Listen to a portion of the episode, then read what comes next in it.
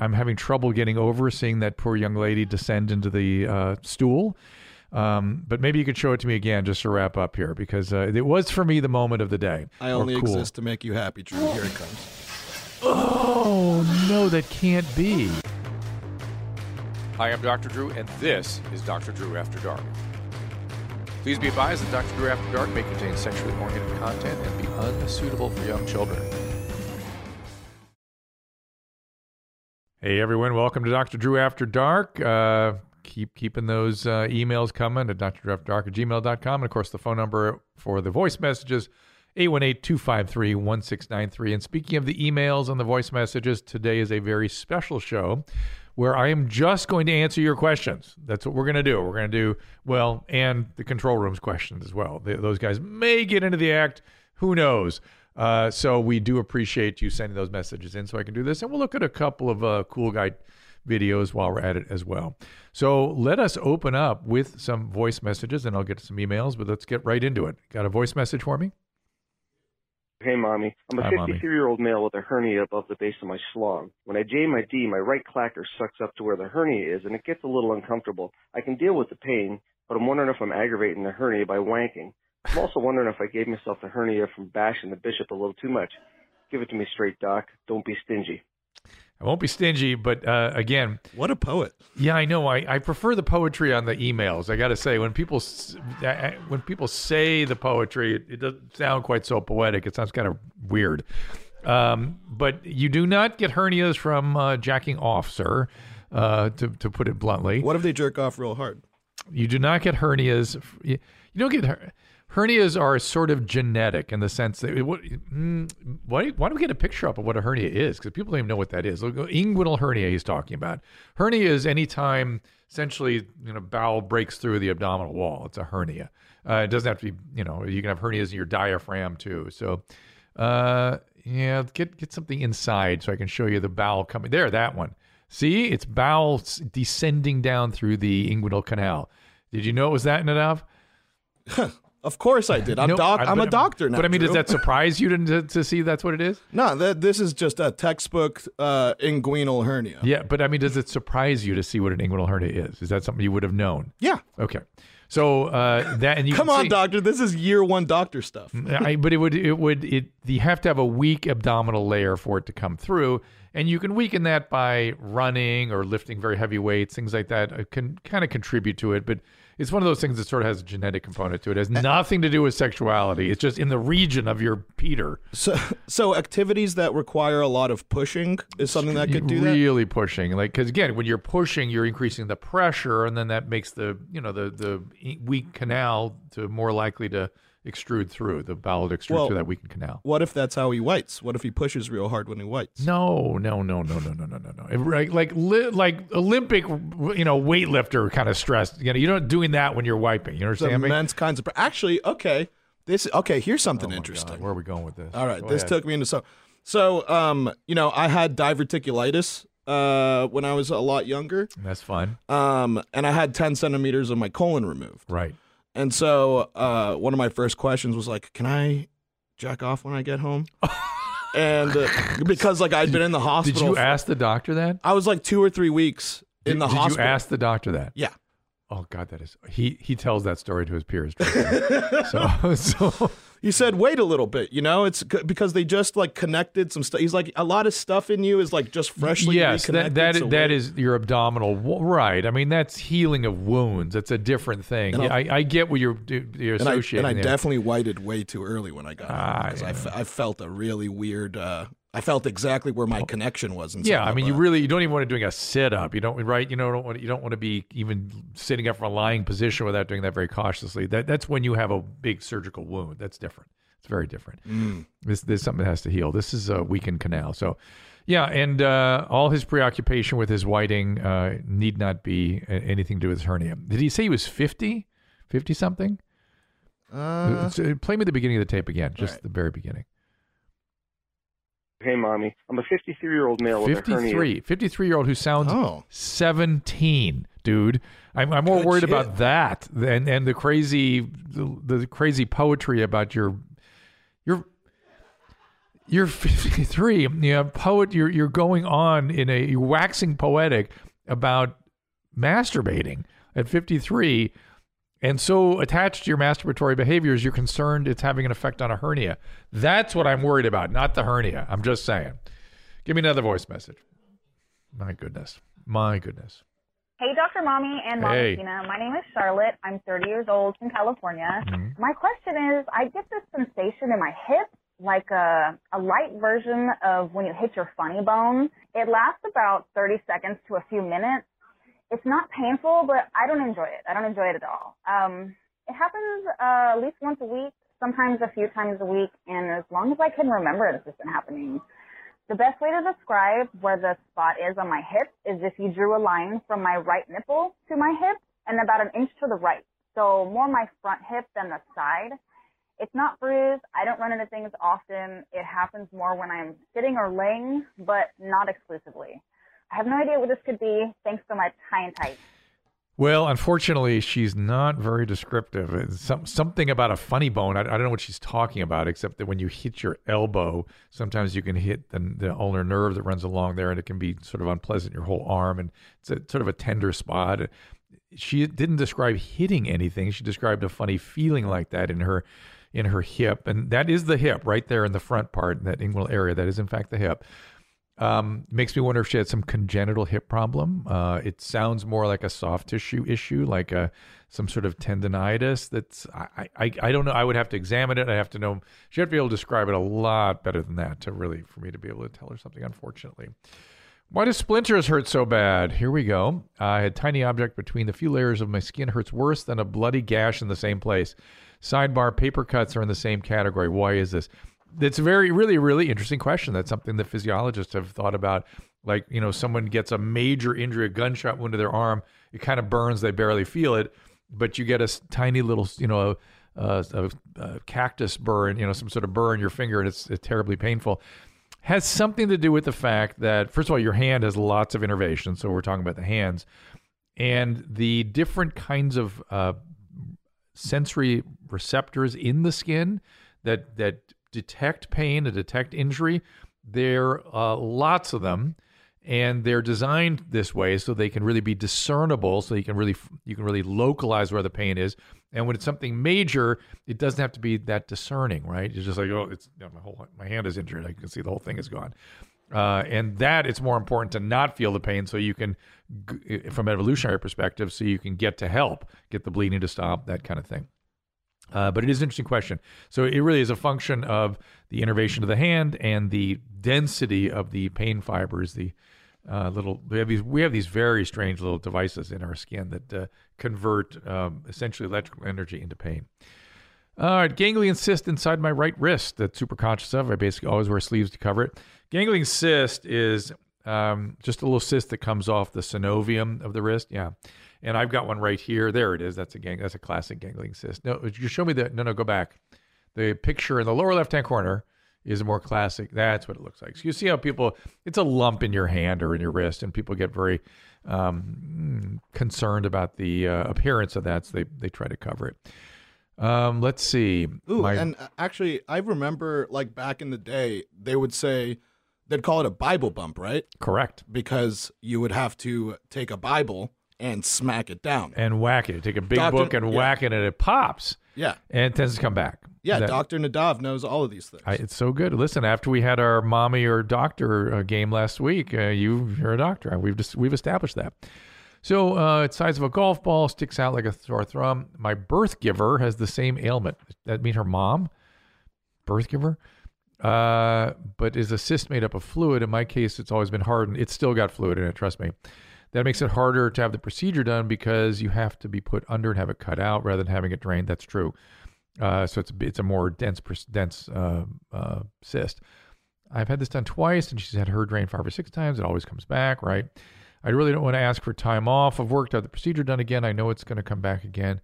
She's saying she's had it completely removed because usually when you have it fully excised, that's the end of it. Uh, do I need to accept this? Hang on again. It's harder to have the procedure done because you have to go under to have it cut out rather than having it drained. Then she says, I've had this done twice. I think she means drained. have it done, have it removed. If it's that troublesome to you, it's it's a bigger surgery than you might imagine because it has it communicates with your assist, your your wrist. So the wrist actually gets opened up sometimes. But um, get it done. It really bothers you to get it done. All right. Boyfriend and I have been together for six years now. We have sex up to two to three times a day. Hmm. Hello, Chomos. Uh, this does vary sometimes depending on health issues or if I'm bleeding. I've suspected for a while that maybe he produces more testosterone than normal. Seems like it. He's also bipolar too. He's medicated. I wonder if that has something to do with it. It can. That's a good point. It's always in the morning he wants it the most. It can be annoying because I just want to get out of bed and start my day.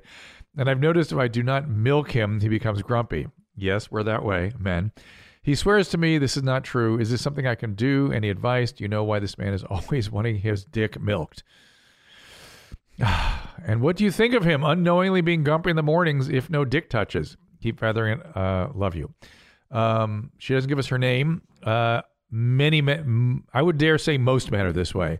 That uh, well, Christina and I have talked about this. How um, if you just um, give the proper attention for what that man's rhythm is sexually, uh, their mood is better, particularly interpersonally. They it, look it it is. There's a crazy thing with men and sexuality, which is they've been contending with this since they were 13. It's a very very very intense thing that has been troubling him since he was 13. And he has now selected you to be the person that he spends his life with. And as part of that, contends with this on his behalf, hel- helps him deal with this. And because it's very much, a, eh, not, not only is it very rejecting when you sort of don't seem to understand that it's a really intense thing and it really, our physiology is very tied up in it. And to sort of dismiss it is uh, hurtful and I don't mean they, they can't tolerate it. I mean it's just sort of it, it's sort of minimizing how how big a problem this is for for your partner. A and B, we're very touchy about it. It's very tied into our sense of worth and self being. And we, if we feel rejected sexually, I mean, think about it yourself. Women get the same way. If you're rejected sexually, you feel not worthwhile and not lovable. But, but for men, you know, love and attention is very much tied up into this physiology and it, it's hard for them. Uh, but the key thing I think the women need to get under a, particular long term partner gets to, has to understand is that this is now something that you have to contend with with him. It's unfortunate, but he has selected you to help him. And this particular partner is a guy with an engine that's running at a very high pitch. Uh, he probably does have high testosterone levels, and certainly his bipolar disorder does have something to do with this. Uh, hypersexuality He's bipolar 2, meaning he's never had a manic episode. I, I, I wonder if that's true. I also wonder if he's adequately uh, medicated. So, so, properly medicating his bipolar disorder with a mood stabilizer may, may help some of this. And secondly, um, you know, you're going to have to reach a compromise with him where some days he just lets you get out of bed and you understand he's going to be grumpy and he understands that that's a, a common side effect for men that they just they don't realize how much it affects the as we as we don't realize how much it affects us in terms of irritability and things like that. It just does. I have an addiction to pornography. Please don't put that on a reel, uh, Nadav. Um, probably Too sex by extension, right? I cannot go for more than a day or two without watching, no matter how much, uh, how much I try. I have zero willpower. I don't know how to stop. It doesn't help that I have an insanely high sex drive. I'm 24. I've been watching porn compulsively for eight or nine years. So let's just say 10 years since he was 14. Interferes with my performance in bed when I'm with someone new, though I work around it. Hmm. He doesn't tell us exactly how, which is kind of interesting. My viewing habits have gotten more extreme too, to things I probably would never enjoy actually doing. Uh, what advice do you have to combat this? Who should I see? I have tons of money for expensive therapy. Don't have tons of money for expensive therapy. Uh, Elliot, Elliot, this is a really big problem we're seeing more and more men actually have uh, even erectile dysfunction because of excessive uh, porn use, porn participation. Um, and it is primarily the pornography that you're describing here that's the troubling habit that you want to stop. You haven't said you're you're doing, you're not frequenting prostitutes, you're not cheating, you're not having problem in your relationships because of sexuality. You're having trouble functioning in a relationship because of pornography, which uh, is a is a really common thing these days. So um, there are people that specialize in treating this. Uh, it usually takes a bit of work. Um, it, of course, requires you being willing to go cold jerky for a while, uh, where you do not masturbate for really a period of time. The, what what happens is therapists that work in this area do something called a circle plan, which is where you put things in the center of the circle you just will not do. You have things in the outer circle that you can still do but are kind of slippery, and you have healthy things you uh, try to participate in in the outer circle. Of course, SA, SLA is always out there. I actually did a stream on this a couple of weeks ago with Bob Forrest. We had a woman that uh, does a lot of treatment in the sex addiction field. If, um, I can't remember her name, but uh, we do a lot of the talk a lot about a lot of the basics of uh, sex addiction. There is a good website called uh, centerforhealthysex.com, centerforhealthysex.com. Dr. Katehakis is there, and she does a great job of running that site. That's sort of where I would refer you for something like this. But it's it's kind of complicated to get over it. It's a, it's a little more of a problem than you might imagine because it, it is uh, a very intense biology, much like crack or other very powerful drives. But Drew, if if he just takes like a couple weeks off, Yeah. doesn't that already reset? Like, is it is it that complicated to just stop watching? he can try it. He can try it. I mean, the, look, what makes something addiction is you try and you can't, right? Mm. So what I'm getting from his note is that he has tried and he can't stop, right? If he, if you can stop, go ahead and stop, right? It's that it's that simple. but if you can't stop, that's when you need help. What now, if he, what if he duct tape oven mitts onto his hands? It won't. It won't do anything. Trust me. He'll he'll find a way through it. Um, now you have to sort of like you know clean your computer up and you know get stay away from your phone and all kinds of things like that, or else you will magically go back to it. it it's much like being around crack. You know, you have a crack pipe in your computer. Like your computer and your phone is a crack pipe. Now, if you can stop for, I would try stopping for more like four weeks, frankly, uh, to try to reset things, and then see if you can control it after that. If you can make it the four weeks, and if you can control it after that, so fine, then that's good. But I suspect that's going to be difficult. Uh, listen, I'm a healthy, healthy male in my 30s. I'm prescribed Adderall for ADHD, 20 milligrams generic, IR three times a day. Eight years, don't take other medications. I have an issue where I spontaneously cream my pants when I take Adderall. What?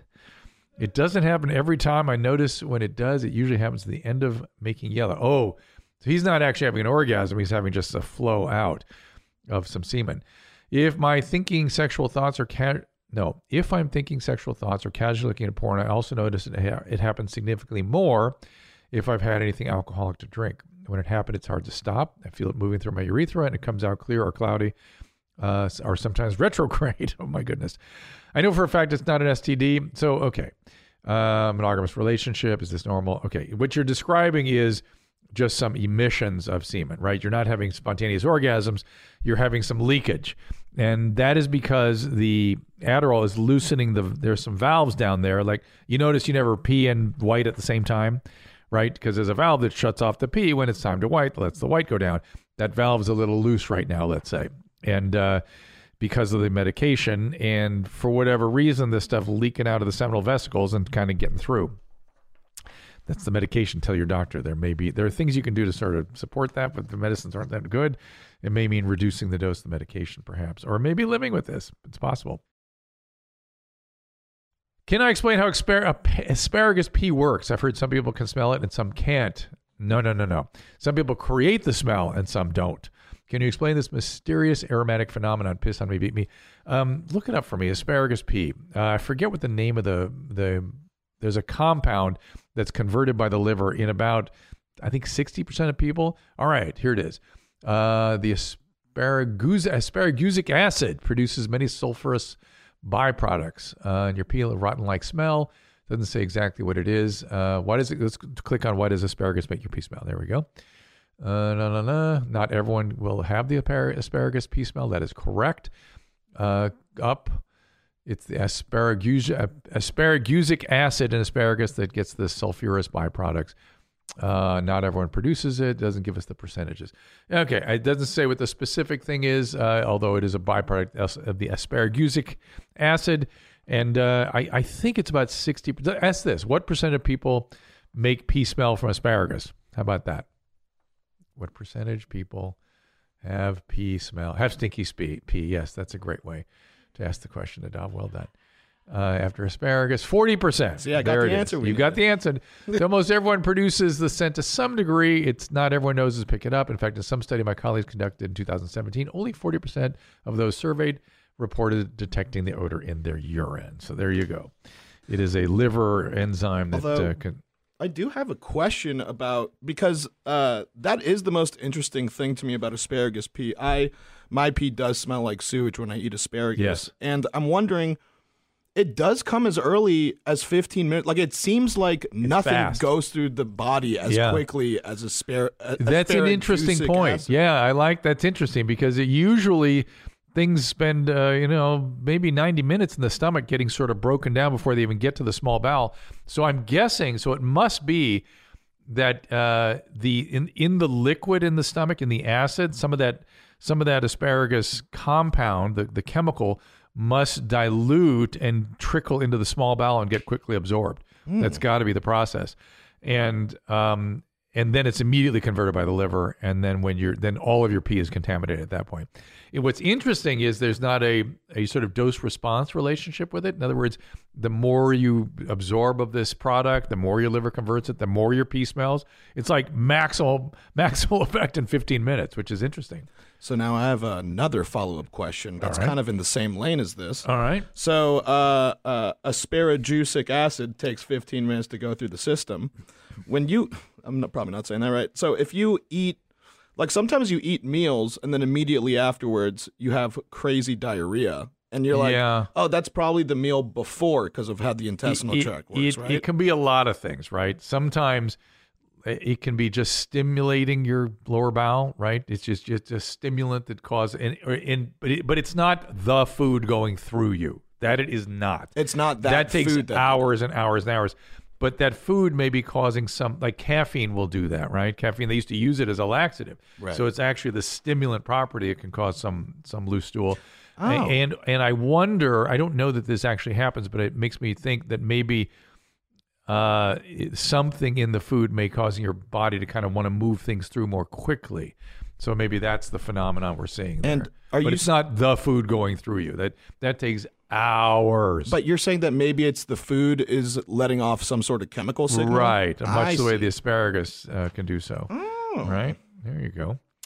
Uh, sleeping, no, sleep fucking follow up. Put that on a loop. Hi, Hitlers. I want to chime in your mention of sexsomnia. I've been doing this for years with my big titted animal. I've always thought of.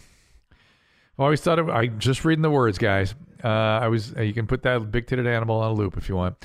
I've always thought it was linked to being tipsy when I go to bed. After some booze, I turn into a telescope, often with the opposite of the old whiskey dick, where I can stay hard after whitewashing my wife's vagine. Those nights, I often, uh, I often semi wake up thinking my wife has initiated sex, when in fact she has no idea until I've gotten her, her juiced up. Uh, oftentimes, she's plenty receptive, but consent is always respected. Uh, and a firm quit is enough to make me realize I'm trying to zombie fuck her again. Well, good. So it's you're not raping her. That's nice. Uh, I, I haven't been a great sleeper for years, but this was happening long before the sleep issues. Interestingly, my wife has also been known to break proto by coming in her sleep without masturbating. Good for her. So maybe she does initiate in her sleep once in a while. I'm not the only one. Uh, sleep fucker. That is uh, that is wishful thinking. You are you are the one with the sleep sex, not her. Uh, thanks for putting a medical term to my seemingly inexhaustible nighttime libido. Keep it high and tight. Sleepless in meat rattle. meat rattle. Meat rattle. Okay. Uh, is that why? Why is that? Tell me what that's about. Um, uh, well, when when Tom and Christina would give off their tour dates and where they're going to be, they always Ah. changed that with fun names. And meat Got it. rattle is what they call. There you go. Uh, so uh, here's the deal. This is interesting. It's kind of this is not the typical sleep sex because most sleep sex people do not remember it when they're doing it. Uh, the, the one the person that's that's initiating the sleep sex. In your case, your sleep is disrupted by booze, which is exactly what happens. Sleep's latent, latency gets all messed up, and so you're sort of semi-awake. You're in what's called a hypnagogic state, and you, for whatever reason, get more aroused when you're like that, and you start thinking about sex, even though you're asleep, and you start doing what you would normally do when you're awake. Again, that's the thing about sleep. Anything, sleep driving, sleep eating, sleep sex. You can do the same thing uh, awake and asleep. It's a crazy phenomenon. Uh, and you mentioned you've had a sleep disturbance for years, and that's sort of part of the deal. People that have sleep terrors, sleepwalking, are more prone to this kind of stuff. Um, the good news in your guys' sleep sex is that your wife is open to it, and that when she's not open to it, you're not so deeply asleep that you don't respond to no. So good for you guys. This is the this is optimal sleep sex, if there is such a thing. Let me hear another voice message. Hey, I have like a personal question. Imagine Do you that. think that if your boyfriend like licks your butthole, and then like goes like down on you, do you think you get like an infection Hmm. like from like E. coli and stuff? I Right. just want to know to prevent UTIs, you know? Right. You. Right. Well, interesting question. I mean, you d- generally want to avoid A to V. Just that's a nice rule for the reasons you bring up. A, you can uh, screw up the the vaginal flora and cause cause vaginitis of various types, and potentially you could cause a urine infection. I suppose that's not super likely, but I mean, if you're using a vibrator A to V, yeah, that's not great for your urethra, right? You want to clean that off. The mouth, though, Interestingly, the mouth is sort of an inhospitable environment for bacteria generally. Uh, we get anaerobes in our mouth, right? Um, that's why if you get dental infections, they give you certain anaero- anti-anaerobic bacteria, anti-anaerobic, anti-anaerobic antibiotics. There we go. My COVID brain at work. Um, but E. coli, I'm not sure it can really even be can last very long in the mouth. Um, I'm sure it could a bit, and it's worthy of being careful with this sort of thing and uh, uh, having your boyfriend sort of um, pay attention maybe and wouldn't hurt to wash his mouth out a little you know antibacterial mouthwash or something. Uh, but your concern is appropriate but think about it this way. A lot of people engage in that kind of oral play and there's not a lot of vaginitis or uh, urinary tract infection caused that way so yes it's a thing a to v is generally to be avoided but I don't think it's a big thing when it involves the mouth. So, good question. Give me another question. Hi, Dr. Drew. I'm Rob. I was wondering why do penises float in water if they are all muscle? I understand that typically adipose tissue floats, but penises are muscle and uh, cavernous bodies, as Dr. Drew explained. So I'm wondering, are the cavernous bodies like empty? Is that why it's floating? Why do, why do dicks float in water? Thanks. Bye. So, what happened to my life? What has happened to my life? The best thing. So, why do dicks float? Um, there is no muscle or almost no muscle in a penis. This idea that it's a muscle, false. False. It is just a bunch of soft tissue, urethra, nerves, arteries, veins, and the two big blood filled cavernous bodies, which, when they are not filled with blood, are less dense and less dense than even fat, probably. So I would say probably the penis floats better than fat in all probability. Uh, when it's filled with blood, obviously blood is a little more dense, and so the the flotation is probably not as great. Uh, but it is has nothing to do with muscle, which is a lot more dense. And uh, yeah, not a muscle, everybody. Fascinating. You didn't know that? No, I mean that we. I, I think I probably missed that class at doctor school, but I would have. I would have been like, "Yep, ding, ding, ding, cavernous body. That's well, what let's, it is." Let's let's yeah, would have. I'm sure of that. But let's put a picture of a penis in cross section up there, and let's see if we can see any muscle anywhere in that in that. Uh, uh, yeah, penis anatomy. Hmm. There we go. Just the one on the left. That one all the way to the left. There we go. So can we enlarge that at all?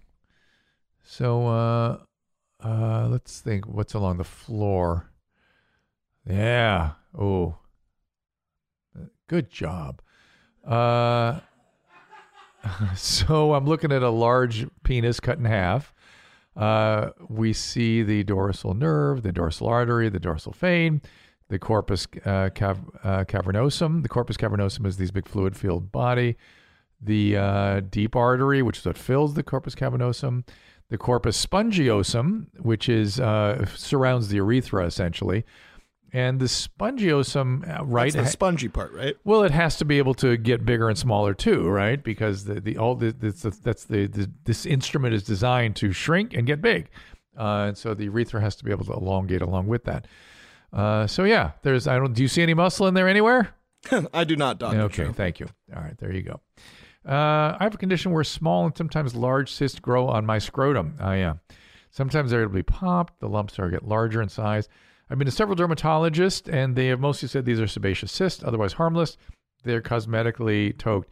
Look up at scrotal sebaceous cyst. You're going to like this. Uh, it does not look very pretty. um, condition seems to be getting worse despite my attempts to proto. Uh, it's noticed and uh, addressed by several women, I'm sure. Yeah, look at that. Nice, huh? Mm-hmm. Yeah. Yeah. Yeah, and and they, there can be sebaceous cyst and spongy cyst and all kinds of nasty cysts. See if you can look up uh, a spongy cyst. See if that's any different. Uh, what the picture looks like. Yeah, spongy scrotal cyst. Yeah. This is Oh, rough, yeah. Drew.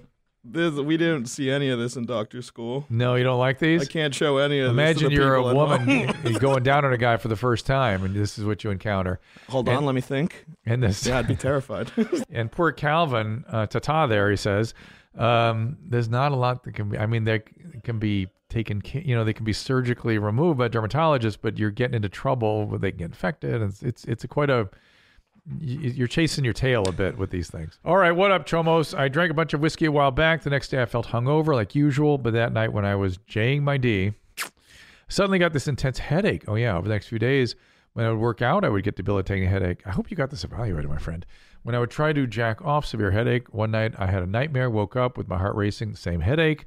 I called up my doctor and he just prescribed some ibuprofen, which worked fine, but I still get the headaches when I um, jack off. Uh, all the headaches are on the right side of my head. Is there something swelling in my brain? Will I ever be able to exert myself without taking medication again? I'd like to know. Piss on me, beat me. But I, when I see patients with this, these these sex related headaches or arousal headaches, um, uh, and they usually occur after ejaculation. Interestingly, yours is yours is occurring essentially with exertion. Uh, I have I have a neurologist look at them because it can be other things. Sometimes it can be aneurysm and things like that. It's very rare. I mean, many time many times they're quite benign, or most often they're quite benign. But I I think your doctor kind of blowing it off and saying take some ibuprofen is an inadequate approach to that. I think you should see a neurologist, get proper scanning done, and make sure it's not a, a, a you know a warning sign of something more serious, which it probably is not. In all likelihood, it is not. But it's always worth getting that kind of stuff checked out. Here's a brown question. Does brown smear on your insides? Does why do they think of these things? Does brown smear on your insides when it's going through you? That's a great question. Let's keep going. I know it'll smear on the sides of the bowel and shit gets on the edges of my pipes and my plumbing. Or does the brown get purged completely with no poo residual left in the butt? Okay. Look, look, look up, look up. Do, do people get to see our pictures when we look them up? Do we post them somewhere? Um, if they're not too graphic, yes. Okay, so look up um, inadequate prep colonoscopy, because this is what your colon is seeing. This, if we go up inside the colon with a with a colonoscopy colonoscopy fiber optic device, um, there on the right. Let's, oh, let's keep going. Let's, I'm sure you can find better than that. Mm, yeah, there. I yeah. There we go. Okay, over on the upper left, that one. There you go. That's that's what your bowel has in it when uh, when you know it, it gets more solid when we're you know this is after somebody's had some prep, right? So you see this stuff. There's mucus and there's stool. It's all over the walls of the colon. Uh, now this is a colon that's been you gotta the perspective is crazy. You're trying to take the perspective of the the wall of the colon. What does it see? Right now we're looking at a scope that's been blown up with air. Right there's air goes in to sort of blow the colon up, and you're seeing that it, it's designed with sort of a mucous membrane that it stuff kind of everything eventually gets through, but there's always some stuff left on the side there. Um, I don't know how else to imagine it other than what it might do to your mouth.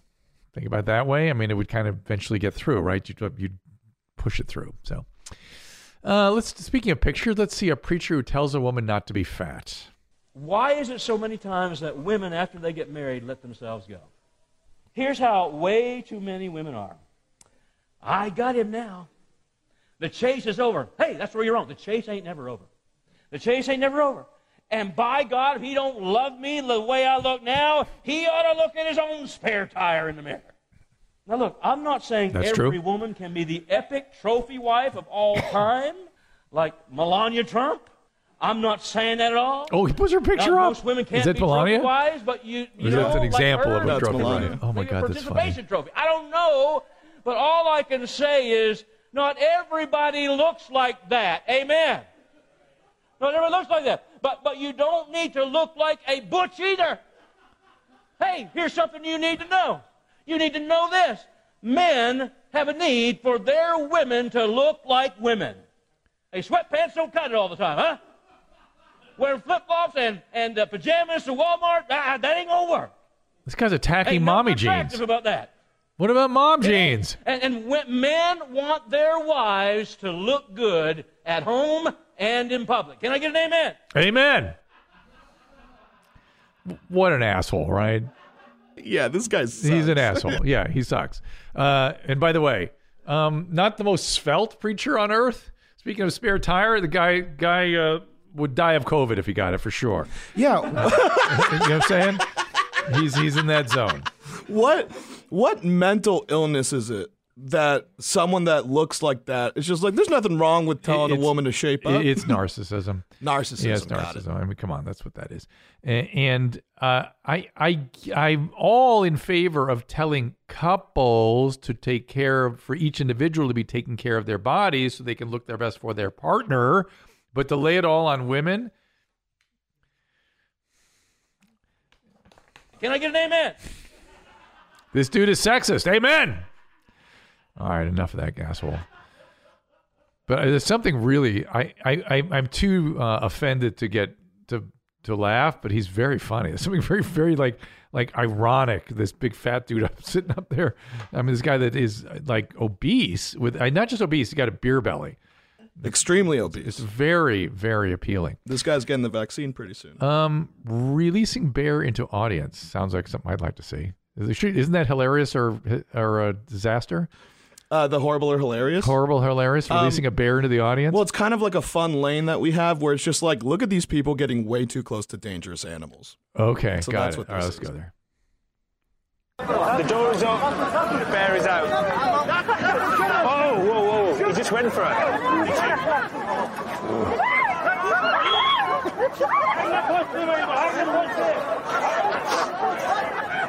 This is a wild bear. Come on, mate. May. Go, May. Attack the people. Oh, no. He got one.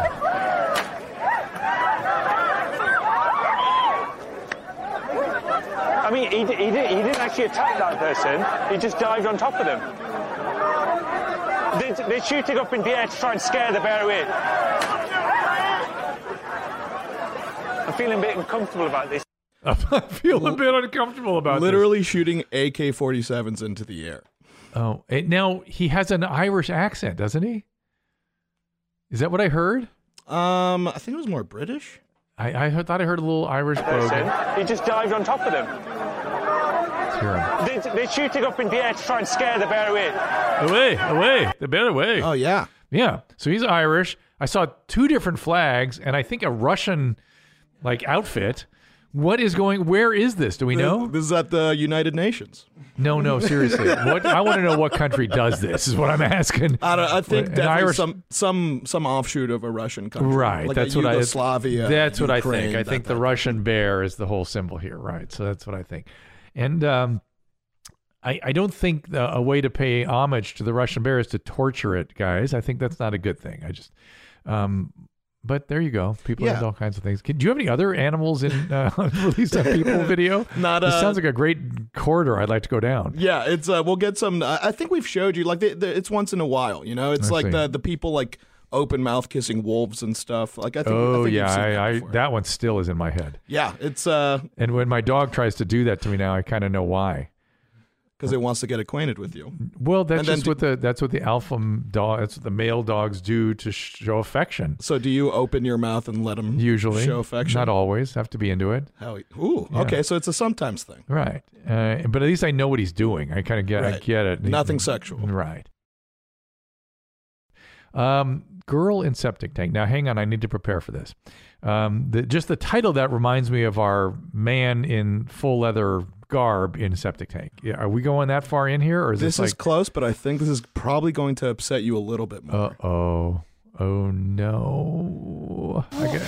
Oh. That's right. No protective. Uh, oh no, that can't be. That's got to be fake, right? So how soon after this video do you think she got admitted to the hospital? I'm thinking I, I can't get past what I'm. I can't even think that far ahead. Like she doesn't have goggles on. She has nothing on. Oh my god, it's got to be. That's why I'm saying it's got to be fake. I mean, it's just a right. I mean, I don't think it is fake. oh my god, So we're we're looking at what you know looks like a vat of stool that a woman descends into. How how if you if you like watching shit like this, how much do you have to hate women? You know what I'm saying? I I just don't get it. I just don't get it. Uh, and uh, is there any follow on? Do we see? Does she run out and take a shower? Do we can we get a payoff here of some It's a one and done. It's just you see the dip. That's then- it. Yeah. and we have to look at her covered with stool like that. Like she looks like a giant Yeah, that mud's everywhere, huh? mud. Yeah, she got chocolate all over the place. I hope that's mud. I you see. I'm, I, you know. Annie explained to us last. I, I'm having an interesting brain phenomenon. Annie explained to us on the last show that when he sees horrible, I mean, when he sees bad things uh, in videos that Tom shows him, he feels bad for the person. But when he sees truly horrible things where people are just disintegrated, he, he just doesn't feel anything because it goes into like that's that can't be or that's just a I, I can't relate to nothingness, which is vaporization of somebody. I have the exact same reaction with this one. I, my brain just goes, well, that's not true. That can't happen. I don't care. It's mud. I don't care. Does not compute. I don't want to hear any more about it. Let's move on. Let's see it one more time, though, just so I can uh, test myself. See if my brain can possibly go there. No. I, I like especially that she's like like got pristine white skin and stuff. I mean, she's like super clean going in, and then all this. Okay, that's enough of that. I wish Jen Kirkman were here though, because I we, she, if you remember, we showed her the uh, the leather man in the in the septic tank. Yeah, I think that was the first time you ever watched. Uh, was the, first, time ever. the first septic Jen, tank video. Jen very nearly vomited. She very nearly vomited. It was close. Remember? Yeah, it was a great reaction. It was it was a lovely reaction. I hated torturing her like that, but it was epic. Uh, okay. Um, can we have some TikToks maybe to kind of fool around with? Then we'll go back to voice messages. Sure. Yeah. Nice pan. Oh, I see. So he's doing the splits, holding his nuts. What's it say? What does it say on his vest? Can you guys read that? I think it says Walmart. Oh, it says Walmart. It does say Walmart. Yep. And then he ought to maybe he ought to be the greeter. Welcome to Walmart. Yeah, this is one of the qualifications. Yeah, to I like a that. Walmart greeting. And this is just, hey, look at me. There's not, no other payoff to this TikTok. this is the whole thing. All right. Well, we looked at you. Congratulations. Give this man a raise. Next. Good morning. Coffee's ready. Uh-oh. Bacon and eggs will be up in just a minute. Driveway's already shoveled, and I don't have to be at work for another half hour. How would you like to spend the rest of the morning? This is an, this is this is somebody who studied with the king. Yeah. This dude studied under the king. Right. And uh and again, you is he is he looking for tit pics or what's he looking for? What, what is he what does he want? Um, I think he's just yeah. I think he's looking for for ladies to slide in his DM. He's just like, hey, you want to do this role play thing? Look how good I am at it. Oh my god! I wonder. I just gotta see what these guys get on the other side. Right? Like, so what is their fascinating to me. success rate like? Yeah, I don't. I'm zero interest in this screwball, but but whatever he generates. And now I told you what it's like to be the object of King's affection. Feels pretty good. So I get what they feel. I get what they feel. I don't get responding to it. I did not send him a video back. I sent him no pics. Trust me. Um, but and by the way, this guy is that windows behind him. I think that's a microwave. Let's let's see the video again, just so I can look around the the room he's in, because I want to set the scene here a little bit. Oh, it's a microwave. Yeah. Good morning. Coffee's ready. Bacon and eggs will be up in just a minute. Driveway's already shoveled, and I don't have to be at work for another half hour. How would you like to spend the rest of the morning? Oh, you're such a man. He's pretty much just saying like, hey, let's fuck, right? I, I think so, but I don't actually know if he's looking for women or men. I kind of, you know what I mean? It kind of, I'm hmm, Could be both. Probably gets both. All right, good on you, mate. Tell us, tell you said a TikTok t- showing us what you get. That'd be very interesting. Uh, all right, so let's go to some voice messages. Hey, Dr. Drew. My name's Jared, and I am calling because when I was younger, um, I had an undescended testicle, and so I had to have surgery to get it pulled down and properly tacked into place. Um, I was wondering if uh, my chunky whites have anything to do with that and not creating uh, enough seminal fluid or what have you. I don't know. Sometimes my whites can be pretty chunky. Um, so yeah, I was just wondering about that. Um, that's the hole. That's where it spits. Thank you. Well, dear tapioca, um, yeah, no, it has nothing to do with it. Uh, the reason they pull the testy down is to prevent it from becoming cancerous. Which, if it stays up in the abdomen where they start and they don't descend from there, they can become cancerous. So they pull it down, put it in the put it in the te- in the in the in the sac where it belongs. Um, sometimes that testy doesn't work quite as well as the other one in terms of producing testosterone and sperm, but that's about the only issue. But men have got to get through their head. The testes only produce the sperm. They don't produce the fluid. They don't produce the white. They don't do any of that. That's all the prostate and the seminal vesicles that the sperm just drips into. Okay, the sperm is, is in a fluid, but it just sort of drips a small amount of the of the fluid that's produced by the prostate. And when stuff sits for a long time in your seminal vesicles, sometimes it can form little coalescent little chunks like that, and like looks like tapioca pudding in that case. So, do you know what tapioca pudding is, uh, Nadav? You ever heard of tapioca? It's not very popular these days. Yeah. Okay, good. Yeah, tapioca Yeah. fucks. Why, why do guys? Why are they? So, why can't they let go of the idea that somehow they somehow see their testicles as the the thing that's emi- being emitted during ejaculation when it's not involved during ejaculation?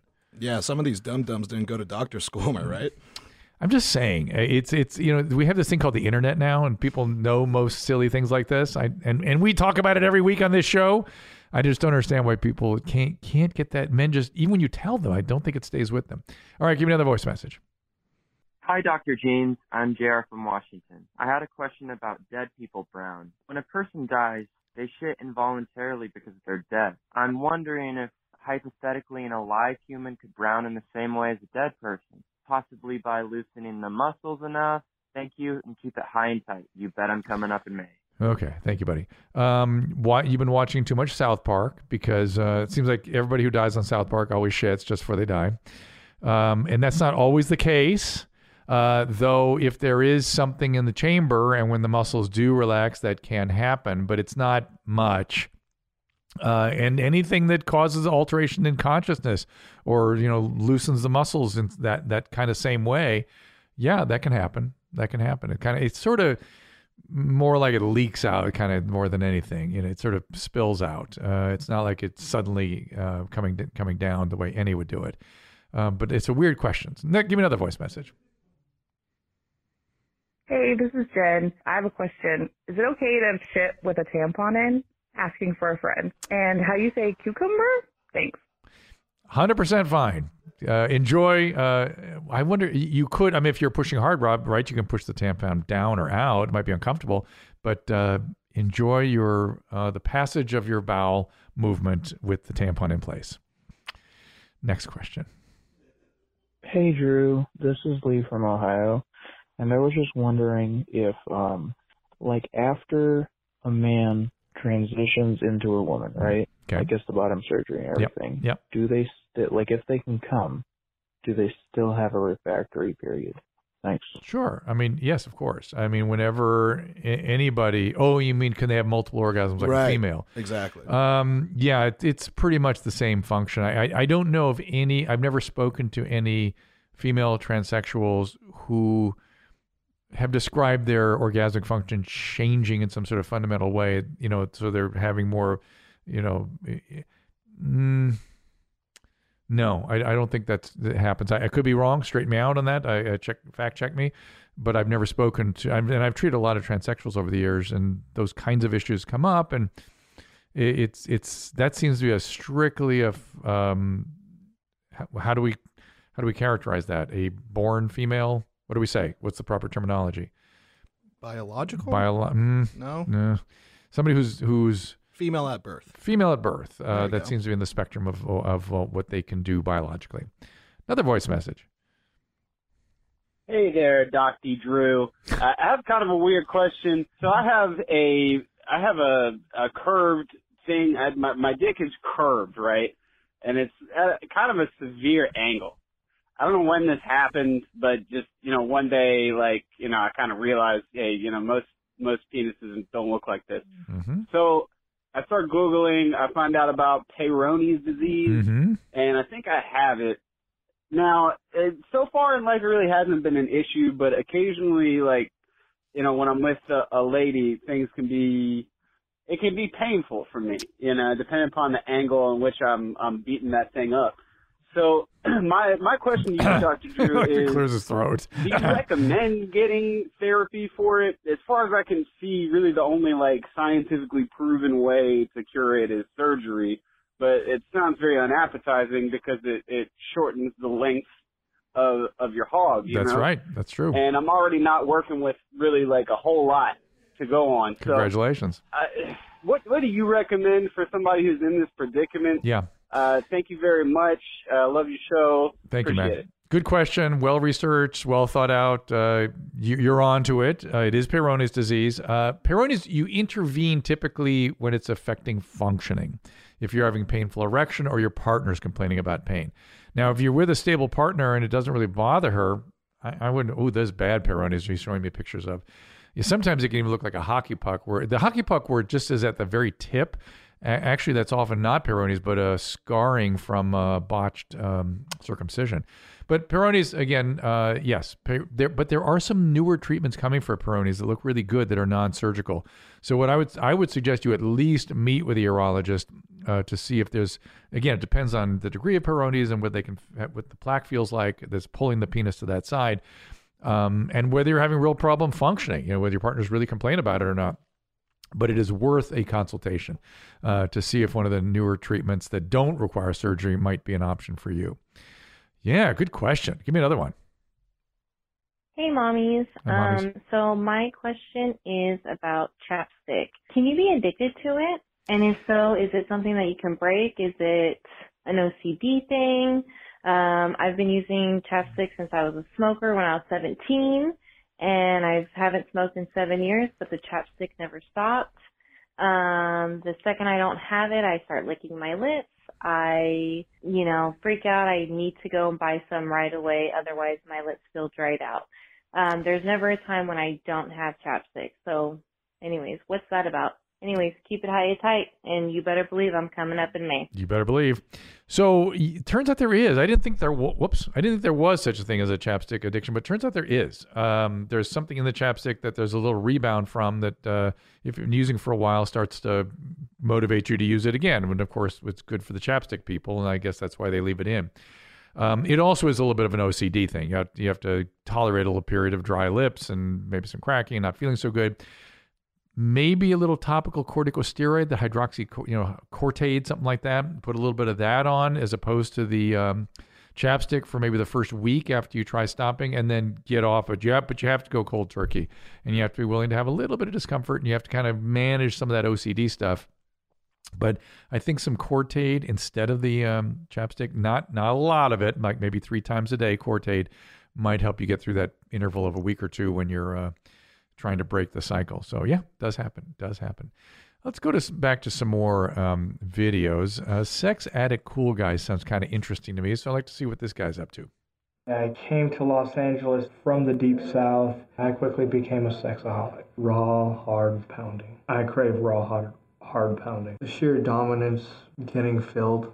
You could say it's a different kind of horny. There's a fine line between pleasure and pain. My pain tolerance is a bit higher than the average bear. Testing myself, and I got a big hand. I'm mainly a bottom. Never hung out with anyone my size or smaller, or nowhere near smaller. No, fuck that. You, are you familiar with the um, power transference relationships? No. Have you heard of the cage? No.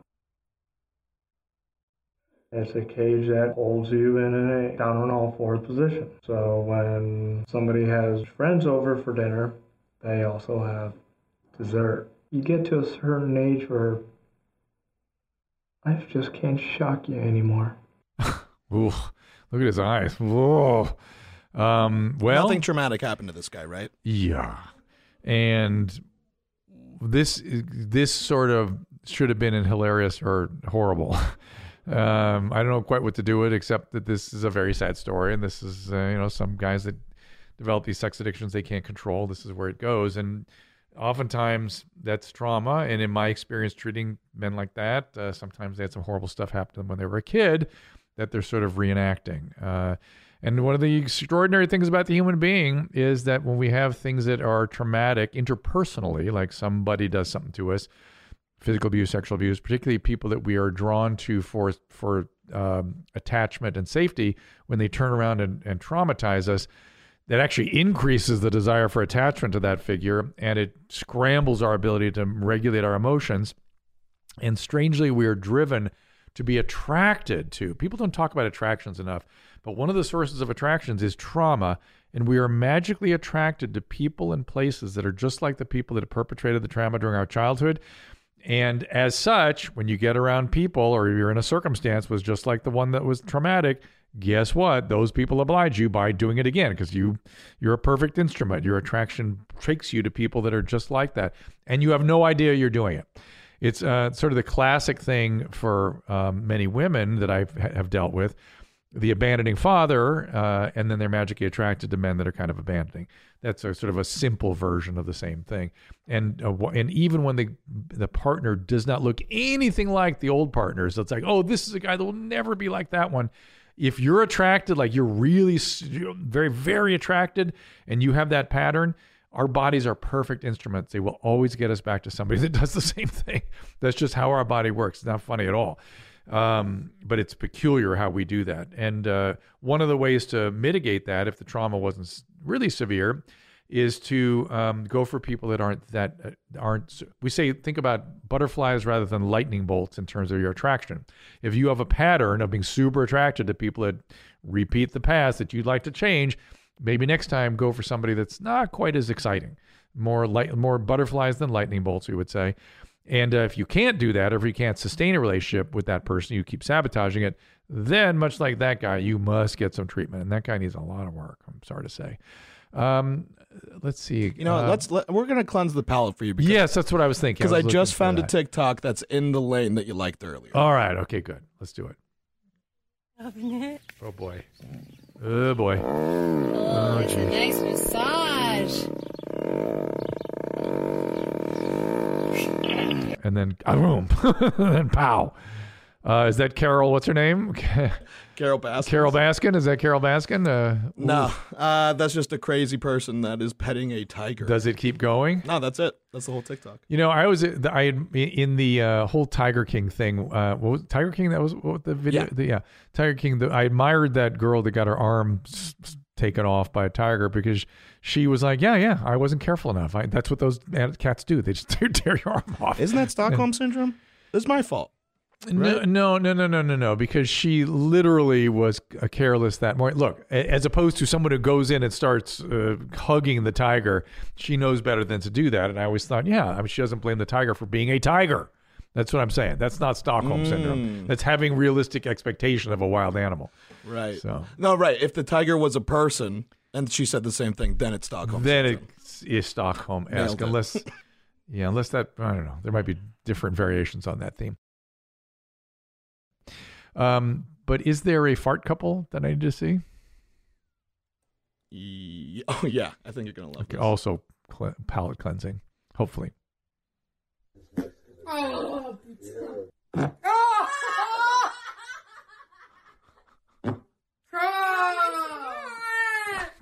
En plus, c'est tout ça les caméras cachées.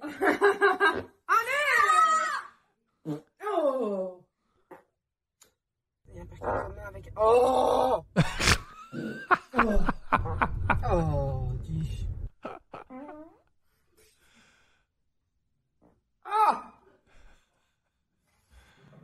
Oh, dis, allez She got scared there. I know. I like when they scare her.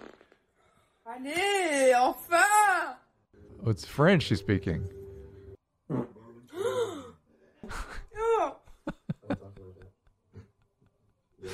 You know what she said? Oh non, allez, putain, c'est pas possible. First she said, well, Ah, allez, je suis à poil. First she said, finally. And then she said, that's just not possible. and I don't know what a poil is. Look it up. P-O, French English. You're unpoiled. P O I L E. Uh, up- I think it was just poil. P O I L E. P O I poil. L E. Francais. Yeah. Poil. Hair. Hair. Huh. Wonder what she's talking about. or I just did my hair or something. Anyway, what she doesn't understand is all that and the way she reacts makes her more attractive to her husband and more likely that he's going to do this. Don't you agree? Yeah. Yeah. I mean, she is just she is setting the table for him to just keep it going. I the daughter, however, I think is going to lay down the law. She she did not dig it at all. Yeah, she's gonna not take that from her. Future Yeah, as soon as you laugh or, say, or if you if you laugh, it's on. And th- this is what I, you know, um, Mike Catherwood, my old Loveline partner, used to say and terrible things to women and send them horrible pictures and fart on them and things like that. And they would laugh, and I, I would just go, you don't don't laugh at him. If you laugh at him, it's coming back. It's coming around again. And you see, uh, this that guy was pretty prolific with his uh, gas too. I, I wonder if uh, Tom's mom was like that when she was younger. What do you think? Ooh, right? Couldn't this be Tom's mom? At, like it was a- positively tied tied into her at a young age. well, I, I could see her reacting like that. At least, let's say. No. Mm-hmm. Yeah, no, definitely. Yeah. But I don't think she sounds like this. You know, it's oh. it's more like I dummy. Well, if they're French, it's different. It's different. But then she also farts herself. You know, it's like she likes the farts. Well, I- I'm wondering if they, but but see, I think this woman down the road may have be broken in like Tom's mom. You see what I'm saying? Like I think I think the males in Tom's life brought her to this place. Oh, I don't know, man. I feel like if you have farts like that at an old age, it's you've been farting like she, that your whole life. Not necessarily. I think she's just going with it. No. she's going with Look, it. She- long farts don't start at fifty like some other things. All right, I think I think she was doing the long farts well, for a long time. just before. just use your imagination for a second and think how those two things might go together. Mm. See, Mm. maybe I'm just saying. Yeah, you don't want to think Oh, about Tom's boy. mom that way, but I'm just saying. Uh, oh, I see. Yeah. Oh, good. You see. I see. Did Give Susan start farting a lot more Uh, after fifty? Huh. She, again, we sort of brought her along. She has two boys and myself. It took a while. Uh, but I think we've indoctrinated her a bit. Yeah. And then you Oh, add that to the mix, and it's sort of a whole soup for uh, destroying female sensibilities. You know what I'm saying? I, I I know exactly what yeah. you're saying. so, uh, if we have any more voice messages, am I? Yeah, Let's keep going. Hello, mommies. My name is Maddie. I was just diagnosed with ulcerative colitis Uh, back in 2019, but I'm still interested in doing some anal play stuff. Is Ah. that allowed? Am I going to Ah. make it worse? I don't know. So I'm asking you. You're the experts. I don't know shit. Um, that's all. Thanks a lot. Have well done. day. Well done. Uh, ulcerative colitis is like Crohn's disease. People have heard about Crohn's these days, except ulcerative colitis is limited to the colon. It's a it's an inflammatory disease of most of the colon, and it's highly treatable. So the good news, you're, it sounds like you're fine with it and probably under control. So the extent that it's under control, you're probably okay. Um, I don't know that it would stimulate trouble. Um, I maybe you feel embarrassed asking your gastroenterologist about it. I if you're under control, like you're having no diarrhea, no mucus, no none of the UC ulcerative colitis symptoms, I think you can give it a try. Uh, but I'm not sure I would allow him to ejaculate in there because it might stimulate some stuff. It seems to me. Um, but the actual act, uh, it's so far away from most of the colon that I think you're in pretty good shape. Uh, again, calling me an expert in this is a misnomer. I, I've been asked this question over the years, and I would usually say no because back in the day when I get used to get asked this question, we didn't have such good treatment for ulcerative colitis. So now that the treatments really are quite remittive, um, I think you're okay. Give me another one. Good question. Hey, Dr. Drew. My name is Reagan. Um, I hit my head recently and lost my sense of smell. Mm. And I've been doing some research It says it's a 30% recovery rate, maybe, after six months to a year. Yeah. And I was wondering how fucked do you think I am? And I didn't lose my sense of smell from COVID. I tested negative the day before it happened, two days after, and multiple times after that. So, yeah, I was just wondering. Wait, what did he say, two days after? Do you think I am? Yeah. Thank you. Day before, couple days after, and then multiple times after that. What? What? Uh, tested for COVID. Oh, he doesn't have COVID. Right. Okay. Uh, yeah, it, the head injuries can do this. It depends how bad the head injury was. I mean, if it's just a you know sort of an incidental thing, and you notice your sense sense of smell went away. Um, yeah, it'll come back in all probability. But if you're someone who was in a hospital with uh, you know a coma for a week, n- not as likely, right? It's more severe head injury. Even then, I would think it'd be in the range of a third or so. So yeah, you've looked into it. You know, uh, it's not pleasant, but some people do lose their smell permanently. Another voice message. Look at good questions. What's up, mommies? How's it going? Hey, man. This is Terry. Terry? Oregon. I'm 52 years old, and uh, a lot of people I talk to say that your balls keep growing and sagging Right. farther down Gravity. you get. Yes.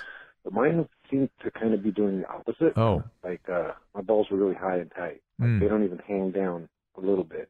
And it's not that my balls are small; they just don't hang at all. So anyway, just wondering if that's some kind of a medical thing that I should get checked out.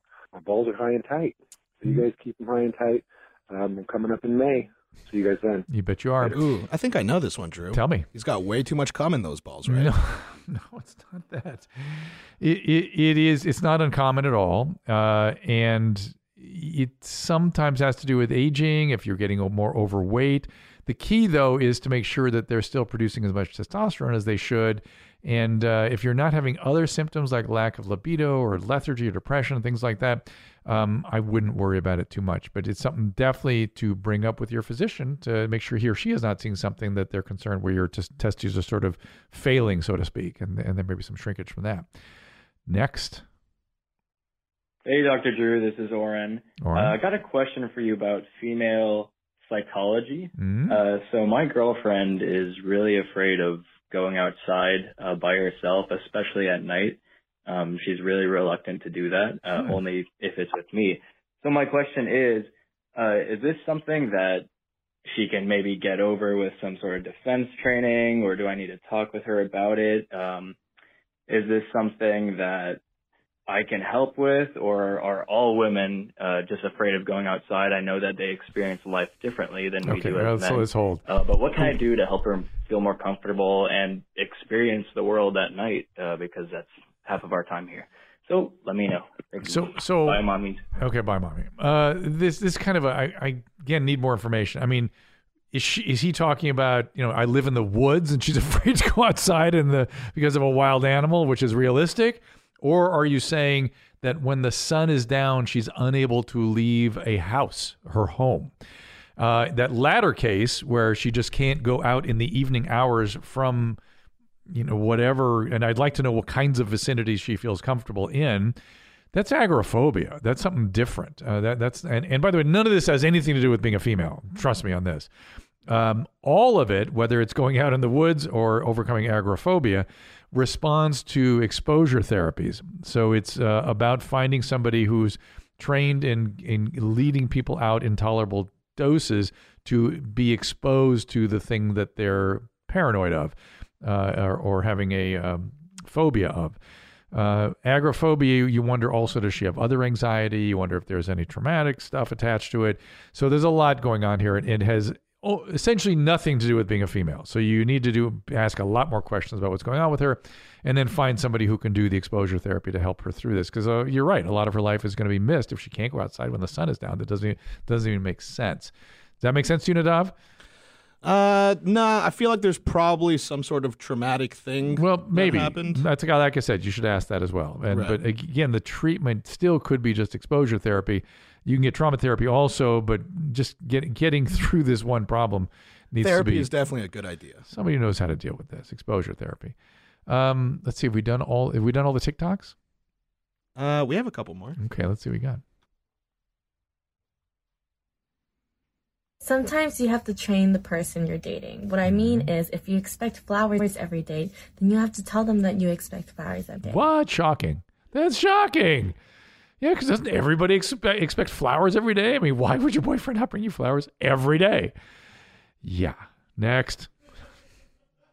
Train your man. But I, it's a dating tip. Ooh. Arthritis is painful. Uh oh. It hurts my big toes. Mm-hmm. It hurts. Yeah. Okay. That is uh, an interesting cranium on that. Is that a male or a female? Do we know? Uh, that- what was your I'm guess? not- male? uh, let's see. Uh, her t- the tag is Super Chloe one. Uh, it sounds so like I a would say female. a female. Super Chloe. I'm, I don't want to make fun of Super Chloe, but uh, something going on. By the way, I um I told you I set up my new TikTok. I went from Dr. Drew Pinsky to Dr. Drew. Oh yeah. And uh, when I did that, I started scrolling through TikTok just to see what was coming up. Since that I had no algorithmic track record with that a new, a new website. And uh, man, a lot of uh, cool guys came up. I was Really? surprised how many cool. I almost like sent them all to Christina. You got cool guys out the gate? Yeah, but I, I didn't necessarily want to be looking at cool guys all the time, so I didn't like spend time on it or look look further. I just Oh. figured Christina will find these You people, want to see the attractive people dancing and singing and stuff. which also comes up automatically in my stuff. Right. Yeah, yeah. But the fact that you're getting cool guys right from the start, I mean, I feel like maybe, you know, we're changing the way TikTok is used where people are actually I seeking think we're out. having a measurable impact on the algorithm. I think that's exactly what this means. I, that's exactly what I thought to myself. It's like, oh boy, we're affecting TikTok now. Um, is there any last voice messages to wrap up with? Uh, yeah. Here we got one more. Yeah. Hey, Dr. Jeans, longtime listener, first time caller. My boyfriend and I are a part of the Anal Under 50 Club. He insists that the brown hole has more nerve endings than the clit, and therefore I could come exclusively from anal. I could probably Google this, but I wanted an explanation from the expert himself. Yes. I'm also wondering on his behalf if jaying the D excessively for an extended period of time, say a deployment, could lead to reduced sensitivity long term. Thanks, Dean. Live like 365. All right, great questions all the way along. Uh, the D does not get desensitized the way the C does, the way the clitoris does. That's kind of interesting, mostly because men aren't using vibrators and stuff. The high intensity vibration that does the desensitization, desensitization of the nerves. Um, what can happen with the guy J and the D though all the time while he's on a deployment is he gets kind of used to that or he overdoes it. Uh, in which case he kind of loses libido and have decreased sex drive and sort of be still preoccupied with his pornography. But again, it's not about the act of masturbation. Then then it's the pornography that's really the problem. But I, if he didn't have a problem with that before, I doubt he's going to get into that issue. Now, in terms of you being able to orgasm with anal sex, he is looking for a unicorn. Uh, he's hoping that you're a unicorn, and you are not, because you would know if you were a unicorn. People that know that they uh, can have orgasm with anal sex know that they can have orgasm with anal sex and will request anal sex because that's what that is for them. Um, for you, I suspect you're going to be somebody that needs some sort of direct stimulation, like oral sex on the clitoris. Uh, you probably don't orgasm with vaginal sex either, because most women don't. Uh, they need again some sort of direct stimulation, and uh, and that's normal and that's good. Uh, but wishing it to happen in the anus, there is a lot of nerve endings there, no doubt about it, and you may like it, but you're not going to, in all likelihood, have an orgasm there, unless you're also bringing in something to stimulate the part where you do have an orgasm. So how about that? All right, uh, one more. We have one more. We have one more something. Yeah, yeah, yeah. All we'll right. get you another one. All right. Hey, Dr. Daddy. My name is Gary. I've got a question regarding the difference between sexual validation versus sexual addiction. Uh, I consider myself a full-blooded man and uh, feel the need to have sex quite often. Uh, my testosterone is quite high. However, whenever I'm rejected from sex or whenever a woman doesn't feel the need to have sex with me, I feel like it's uh, really kicking me down a few notches. So is this coming from the fact how I'm looking for validation through sexual acts? Or is it from the fact that I'm actually addicted to sex and I need that Mm. uh, to really tick some boxes? No. Kiss me, beat me. Thanks, Daddy. Yeah. Bye. No, there's nothing about that that says sex addiction. That that is what I was talking about earlier in terms of how really tender the whole act is for men, and when a, a woman isn't willing to sort of acknowledge that part of us, we can be very um, affected by it. Um, now, if it's somebody you don't know, and these are sort of new relationships and dating and new hookups and stuff, adjust your expectations. I mean, uh, come on now, um, and and realize that not everyone's up for what you're up for, and it's it has nothing to do with whether they're attracted to you or not. I think you're a good person. They're just not up for that kind of sexual activity. Uh, and of course, yeah, you're going to be frustrated, and part of that frustration may feel like a rejection, and part of that rejection may feel wounding. But I, you know, this is all more in the I'm sorry to tell you, buddy, more in the sort of narcissism zone than in the sex addiction zone. Uh, and uh, while I'm sure that you could get into the sex addiction stuff, that's more about um, more serious consequences in relationships because of cheating and money and inappropriate or illegal and all those kinds of activities are highly arousing that people get into when they're addicted. So, well, this has been fun, everybody. Nadav, I enjoyed doing this. I enjoyed just answering your questions and looking at a few videos. I was. Uh, I think we got a lot of material out today, and I was uh, I, I'm having trouble getting over seeing that poor young lady descend into the uh, stool. Um, but maybe you could show it to me again just to wrap up here, because uh, it was for me the moment of the day. Uh, that we it's not just the cesspool man in leather it's the cesspool snow white disney character going know into the cesspool and somebody thinks that's arousing i guess I only cool. exist to make you happy, Drew. Here it comes. There's something about her being so pristinely clean when she goes in and this and i'm just saying that is i'm sure that is like uh, pulled pork and mud that she's all around not stool that's you know what, what I'm what? just noticing uh-oh is that it looks like she took off all her clothes. Is that clothes i thought that put was them just over here in like a dirty, shitty pile. See, I thought that was all just more trash strewn around because to make it look like this is a, a real cesspool, which I would not believe for a Oh, second. so you think they're just dressing the set? Yes, exactly. This Mm. mud pit that I'm hoping this is. Anyway, um, again, I'm having my usual reaction is uh, I want to meet this girl and talk to her. I want to see what's up. That is my instinct with most of the cool people we uh, we expose you to here. And again, everybody, uh, we appreciate you sending the voice messages. As you see, I loved going through them. It's 818-253-1693, and we still have more emails to go. We'll take more. It's uh, drdrewafterdark at gmail.com. And don't forget the merchandise. I've not seen enough people with the uh, Rational Revolution mugs. Those to me are my favorite uh, merch item. Is it ymh dot Store.ymhstudios.com. store.ymhstudios.com. Check it all out there. And uh, I believe Christina will be with me next time. So uh, check us out next time, and we will see you then. All conversations and information exchanged during participation in the Dr. Drew After Dark podcast or interaction on the drdrew.com website is intended for educational and entertainment purposes only. Do not confuse this with treatment or physician medical advice or direction per se. You must always follow your medical professional's advice and direction. Nothing on these podcasts or posted on this site supplements or supersedes the relationship and direction of your medical caretakers. Please understand, I am not playing the role of physician in this environment per se. I'm educating. I am a licensed physician with specialty boards in American Board of Internal Medicine and American Board of Addiction Medicine.